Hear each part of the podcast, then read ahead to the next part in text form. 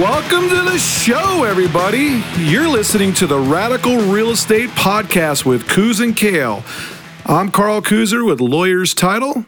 And I'm Kale Thomas, still broker owner of Elite Properties Direct. That's a good thing. After all these years. It's been a long time, Kale. How are you, buddy? Good, man. How are you? Doing great. Happy to be here. Me too. It's- I'm happy to be here. I'm happier. Are you? I don't know. It's good to be podcasting. I'm a regular amount of happy.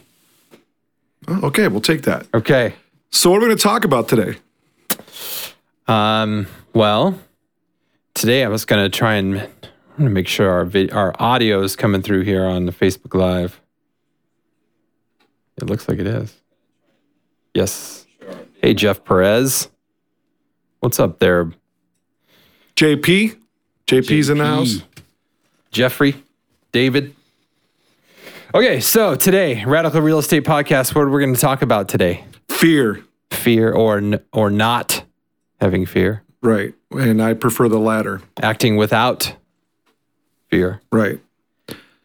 So there's a lot of uh, anxiety and concern and ambiguity and confusion, Yeah, not just in real estate, but in the world in general. No specifics, but politics and everything that goes around with it has a tendency to bleed over into other facets in our lives. And I just believe that uh, a lot of people are operating from a premise of fear right now. And I don't like it. yeah. No, I I would say Jeff is listening while he's inputting his MLS listing. Nice. Love it. Congrats, Jeff. Good job, buddy. So yeah, I would say there's a definite change in the marketplace. In, at least, um, I was sharing with you. I did a um, poll, a recent marketing poll of my clients. Uh, so I put my past client database in SurveyMonkey and did a uh, poll. And essentially, the information I got out of that is most of my clients either think we are near a top or at a top, or they they're unsure. Like they're not discounting the fact that we could be. They're just not sure.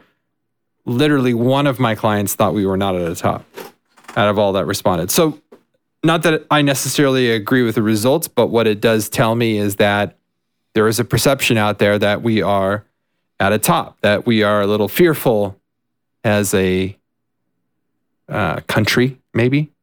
Well, and that's the thing that is the crux of the matter is whether it's true or not, perception is reality. Yeah. Until that's dispelled, that that perception is changed, altered in some way with some overwhelming facts, evidence, or circumstances that would convince people otherwise. Yeah, I would love to hear um, from those watching on Facebook right now what their opinion is of the marketplace. If they uh, if they're experiencing a little bit of nervousness, or if they are in the industry and they're experiencing their clients having a little bit of nervousness right now with the market. So, um, stock market's certainly been a little shaky lately. We had some pretty big down days the last couple of days. The VIX index, the fear index, is up significantly. So I I think everyone's kind of ears are perked, at least. But then to that, what up 287 points today. So a good rally. And you and I talked about this off air. I'm glad that today happened in Yeah. terms of, I think the effect of going into the weekend with yet another down day or significantly down day would only breed more fear going into the new week. So seeing that that was up almost 300 points today maybe is a band-aid or uh, the panacea to to correct the market starting next week. We won't know, but had it been a down day today significant, I think that would have bred more fear and probably a self-fulfilling prophecy of some sorts. So I would argue that I'm more scared on the stock market side than I am the housing side. I would agree with that. because simply put, the stock market has gone up multiples since since we surpassed our all-time highs. Meaning, we went past all-time highs in the stock market years ago and haven't looked back. Right. Housing, at least in our area, we're still kind of trying to break the price point of 2008, and we haven't done it. And so, therefore, if prices remained where they are right now, I don't necessarily think homes are super uber expensive like No. the stock market is, Right. in my opinion. And the index that we use that you mentioned that you introduced me to, the IYR, we were looking at it before the, the podcast started, and where we are today is still higher than when we began the year at. Granted, there has been a recent downward trend, but the overall trajectory is still upwards. Right. And I think that's positive. Yeah. Uh, yeah, uh, we're trending in the right direction. That's for sure. Right. And really, what kind of like what I like to think about in terms of owning a house, like I just share my own story. I'm a homeowner. I own a house with a 30 year fixed mortgage. Okay. Um, I I bought in 2012, which was a different time. I get it. But that that aside, every year I'm paying down thousands and thousands of dollars on my house. So, like it or not, I'm in a 30-year fixed mortgage. It's it's not an it's not an interest only product or any of the exotic stuff that we had before, right? And but I'm forced to literally pay down at this point. It's like 8500 a year, like it or not. It's like a forced savings. So I look at it like this. If my house goes up or goes down or whatever, in 10 years from now, I will have paid off another probably almost 90,000. Because keep in mind, not to get too complicated, but as time goes on, you actually pay more principal balance on your on your loan. But I, so I'm going to save a lot of money in the next 10 years. Um, and I could go rent or I could keep paying my mortgage. And so at the end of 10 years, I might have 90 grand that I wouldn't have had had I rented. And so I look at it from that standpoint like, should you buy a house today, live in it for two years, and then make a bunch of money? I can't tell you if that will happen. That may not happen. But could you buy a house today and live in it for 10 years and save money over and above renting? 100% without a doubt. Absolutely. And that's something that we in our, our Catalyst Agent Network, pr- uh, precursor to the masterminds that we've done, we've talked about how the our culture, American society, through 2004 Right. through 2007 through the crash of 2008 the paradigm shifted and it went from where traditionally people used their home as a retirement vehicle Yes. as, as a way to build wealth and they turned it into an instantaneous cash machine and lost the idea of why home ownership is so key in that you build equity over time and ultimately you pay off that 30 year mortgage you have an asset that helps you in the golden years and we got away from that and you speak to that why we should be doing that So uh, here's something I think you should be fearful of retiring with no money. Like literally, that's the stuff we should be worried. We we worry about all kinds of stuff during the day or during the year or whatever. But re- what you should really be worrying about is, especially like my generation and generations below me, is Social Security going to be around in Good. 50 years? who knows or And Is if it gonna is around, around? what version of it will live? on? exactly exactly Our pension's going to have to be rerouted or um, refigured out for government employees at some point because we certainly aren't running this surplus of money that we're throwing off as a country. I mean, we can all agree we're going into debt more and more every day. absolutely Since And- this and- podcast started, we probably lost, I don't know, cha-ching millions and millions of dollars. Right. No, that's that's an interesting point in in something we've shared in past podcasts too. And I don't know the exact figure, but somewhere relatively small, the average American, depending on what survey you hear, saves maybe twenty-three thousand dollars in their lifetime, which is frankly pathetic. So how are they going to retire if they don't own a home and are entirely reliant upon Social Security? So I'm starting to see this now, and it's elderly people now, right, that don't necessarily have a massive retirement are tapping into the home they own to have managed health care or to pay their medical bills or whatever it is. Yeah. That is, I, I guarantee you look in your own family tree, you know someone right now that's probably doing this exact thing. They're either on a reverse mortgage or they've sold the home and the kids have put them into managed health care. But without, imagine them without that home. Right. How could you pay five grand a month for managed health care had you not had a home to tap into? And I just think like this is going to be even more important going forward because we don't have you and I don't have this golden handshake at our job anymore where it's like, oh, hey Carl, you retired, man.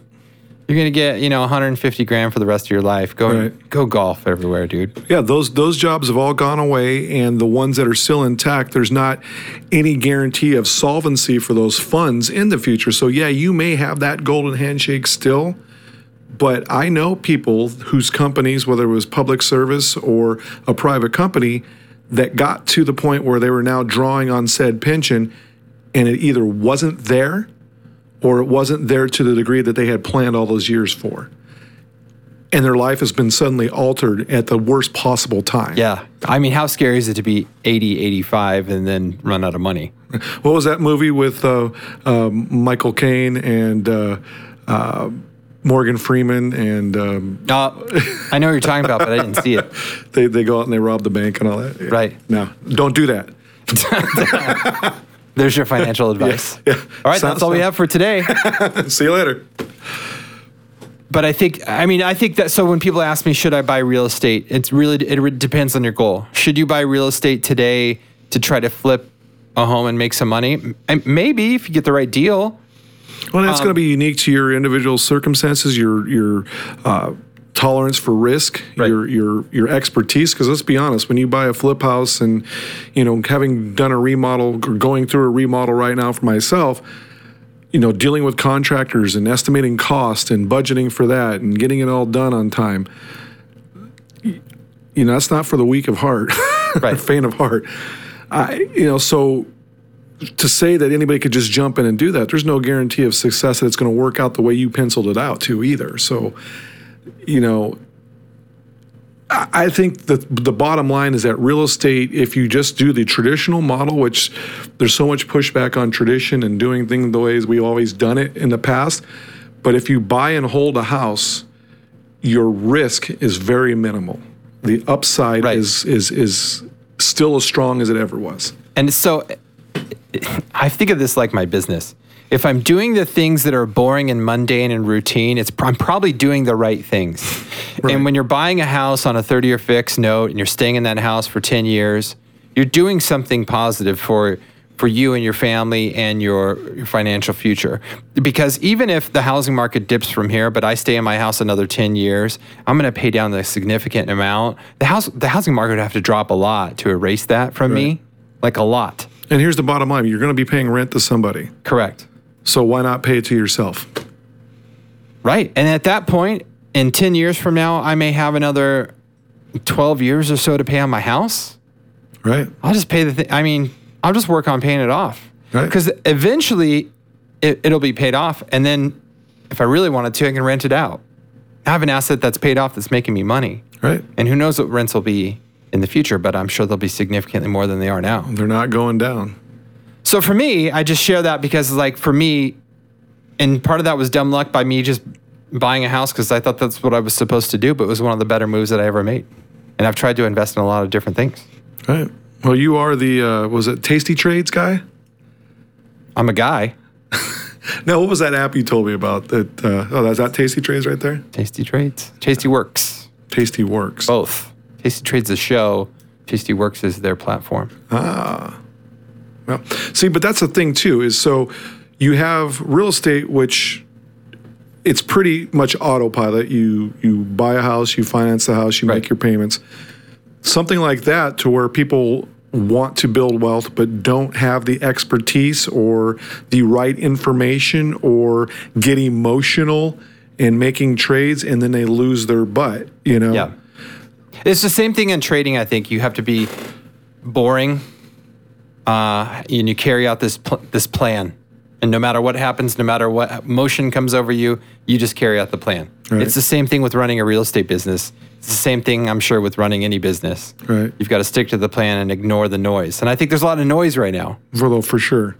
It was something I, I did a Facebook Live earlier this week, and you know, which ties back into the whole fear concept of everything that went on the last couple of weeks, politically speaking, and a lot of bickering and social media arguments and this and that. And there's just so much noise per se mm-hmm. that people I would talk to who who are apolitical, don't follow the news, don't really care about things, were feeling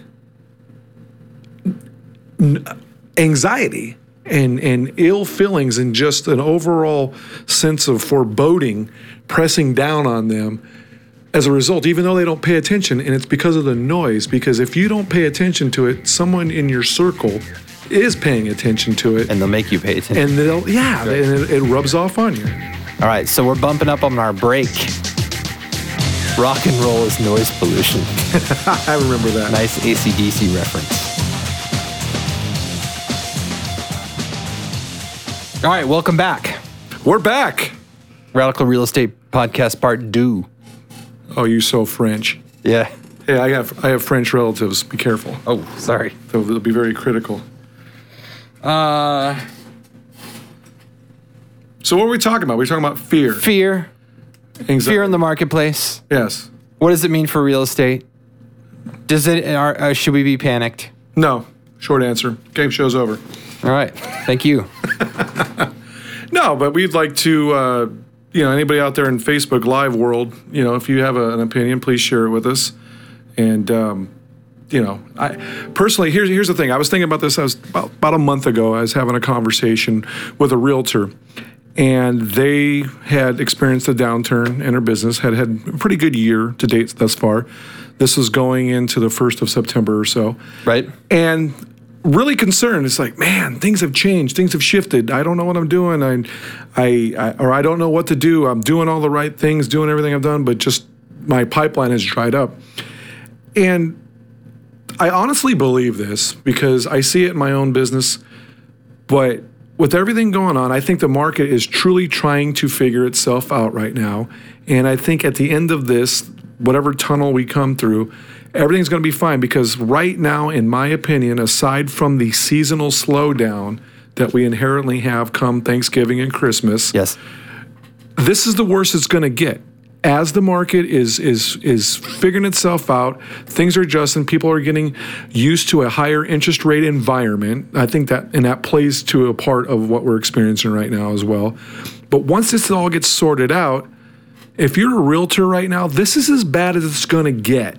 You make it through this, you're going to be fine. Just start doing what you know you need to do now to set yourself up for the first quarter of next year. Yep. I would argue I'd lay into it more. Yeah. I would get if you have more time, get out and market, get out and door knock, get out and do the things that you've said you were going to do, but you got too busy doing. Really take some massive action because I think it's going to set you up nicely for the for the following year. And in reality, what's going to be different this April? I mean, still going to have the same president. Rates are going to roughly be where they are now. Um, we know the April buying season's coming. Uh, I'm I'm projecting that April will be strong again because there's no significant change coming yet. Um, 2020 is an election year, uh, but that's a ways away. We still have two more springs to get through before that that cycle hits. Right. And if In my, in my opinion, and if spring repeats itself like we had this year, spring's been strong exactly for the last several years. I, I think there's a misperception in our industry that summer is the be all end all, but I would contend that spring, Spring, is yeah. the be all end all because every year, I mean, we had a we had this July was a perfect example. July just things kind of fell off the table, so to speak. And why is that? People are finally out of school. You have Fourth of July, people go away to places. You have everything that needs to get done summer wise, sports, everything before well now the kids are going back to school in the middle of August. So that's just compressed the time frame in which summer, as I make air quotes for those listening, is is in effect. Mm-hmm. So you have this compressed schedule, so everything gets crammed, in my opinion, in July, and real estate's an afterthought. Here's my honest opinion, and I've said this on other things before, so uh, forgive me if you've heard this from me before. But I tell my clients that look, no BS. I'm just going to give you my straight opinion on things from my production for the years I've been doing this. April 1st is the best time to list your house. If statistically speaking, right? If you have the luxury of saying, I'm going to list it this specific time, do it April 1st. If you're going to buy a house, it's getting darn close to the good time. So I love November, December, January to buy a house. I like that.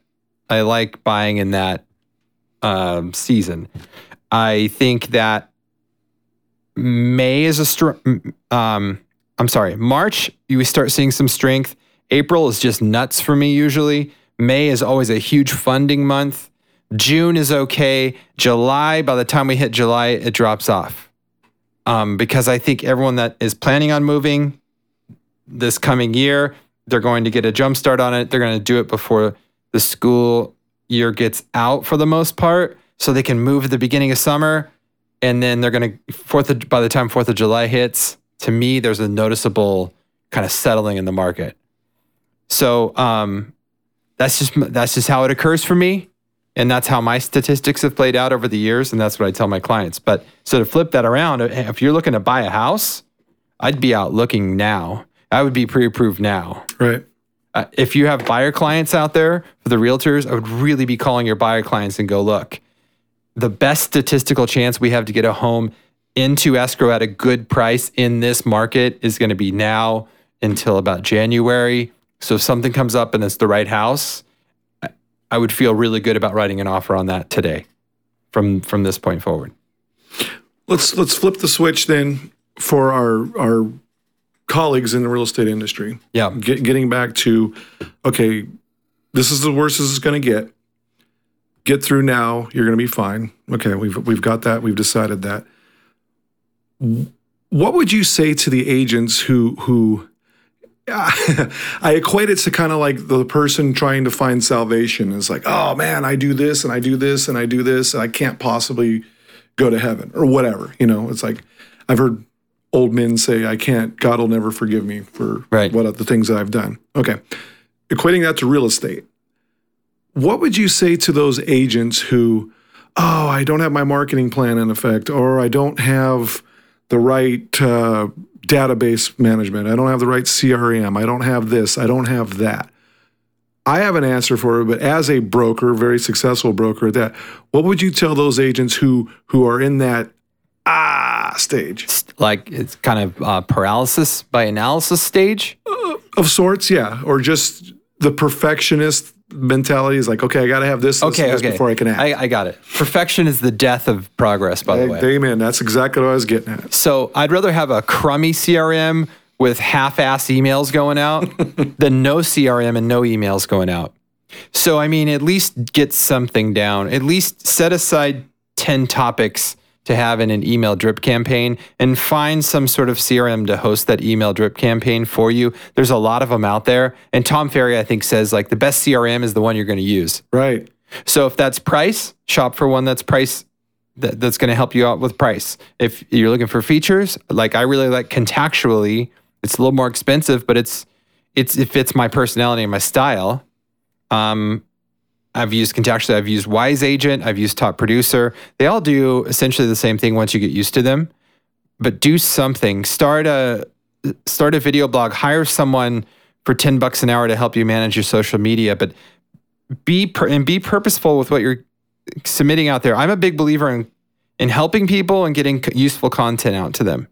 So if like I can I can shoot a one minute video and talk about uh, the down down payment assistance programs and how, how they can assist my first time home buyers, and I can propagate that out to the right audience, I'm showing value there. And then if I can back that up with um, the benefits of getting pre-approved before you go looking for a home, I'm adding value there. And then if I can just keep piling on these informational, helpful videos, and just think about it from the standpoint of your client. Like your client doesn't want to be sold today on on an appointment or putting in an offer.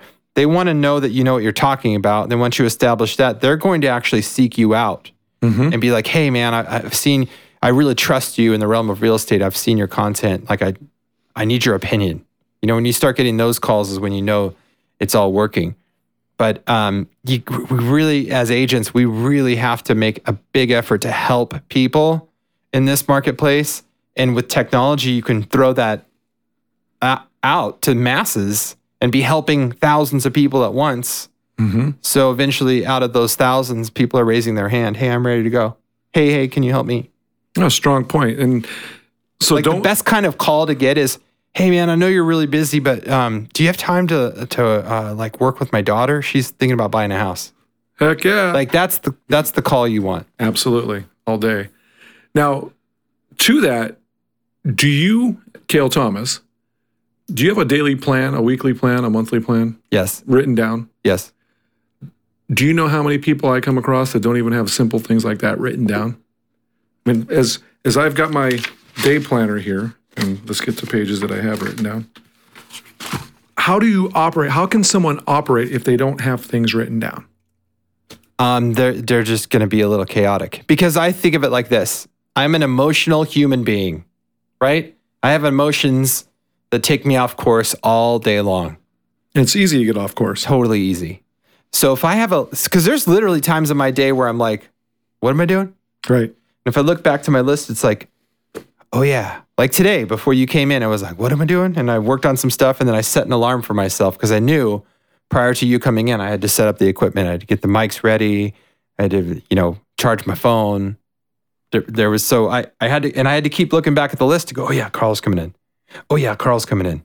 Because I forget, because I'm human, because I get caught up in like, you know, I'm working on my database where I get a call from someone. Ah, I gotta, I gotta set up a photo appointment for a listing. Ah, and then I start doing that, right? And then I'm like, well, wait, wait, what was I doing over here? Marketing.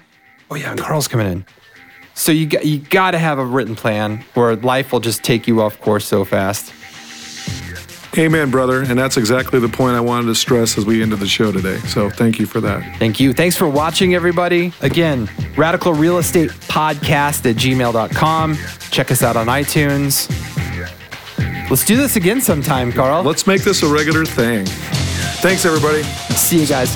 Bye.